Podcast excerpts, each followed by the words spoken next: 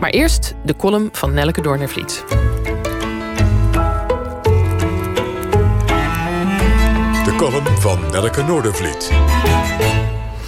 Toen ik in de zomer van 1964 voor het eerst in mijn leven naar Joegoslavië ging, wist ik weinig of niets van dat land. Basale feiten.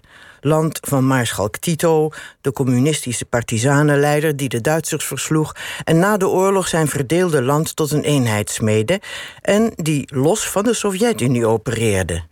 Joegoslavië was in de Koude Oorlog dus wel fout, maar ook goed. Eigenlijk meer goed dan fout. En naarmate de intellectuelen in West-Europa linkser werden, werd Joegoslavië al maar beter. En natuurlijk waren er de folkloristische avonturenromans van Aden Dolaert, die er voor de oorlog vaak kwam. Ik was er voor een studententoneelfestival in Zagreb, waar studenten uit West- en Oost-Europa door middel van theater verbroedering zochten. Rebecca West, die hier in de jaren dertig rondreisde, zei: Ik citeer. Verlichte en hervormingsgezinde Engelsen gingen steeds naar de Balkan om vast te stellen wie nu eigenlijk wie mishandelde. mishandelde omdat ze niet in staat waren de afschrikwekkende hypothese te accepteren dat de onderdrukking over en weer plaatsvond, kwamen ze allemaal terug met een favoriet Balkanvolk dat ze in hun harten sloten als het altijd leidende en onschuldige, altijd het slachtoffer en nooit de dader. Einde citaat. Na de dood van Tito in 1980 werd duidelijk dat er onder het strakke bewind van de Maarschalk een virulent nationalisme had gesmeuld in de Joegoslavische deelrepublieken. Binnen de kortste keren was het gebied het toneel van een gruwelijke oorlog, waar wij vanuit het Westen met verlammende verbijstering naar keken. Doe iets. Ja, maar wie? Ja, maar wat?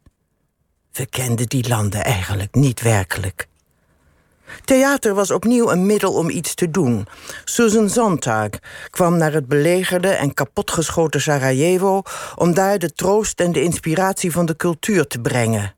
Wachten op Godot, het briljante stuk van Beckett, belichaamde de absurditeit van de situatie perfect. Natuurlijk kwam daar verzengende kritiek op, onder andere van Baudrillard, die het maar een koket staaltje typisch westers nepmedelijden noemde. Weten we nu meer van de landen die vroeger Joegoslavië vormden? We hebben de inmiddels ingeburgerde vluchtelingen, de films, de documentaires, de veroordelingen van het strafhof, de boeken, de verhalen. We weten veel meer, maar snappen we het ook beter? Het blijft moeilijk onze eigen rol van toeschouwers en zogenaamde vredebrengers te beoordelen. Ah, maar wacht. Daar was de theatervoorstelling Looking for Europe, die de Franse sterfilosoof Bernard-Henri Lévy in 2019 in Carré speelde, sprekend vanuit zijn ervaring als bij de Balkan betrokken intellectueel. Hij zou het ons vertellen. Wel nu, dat we het niet altijd van intellectuelen in het theater moeten hebben, bleek toen.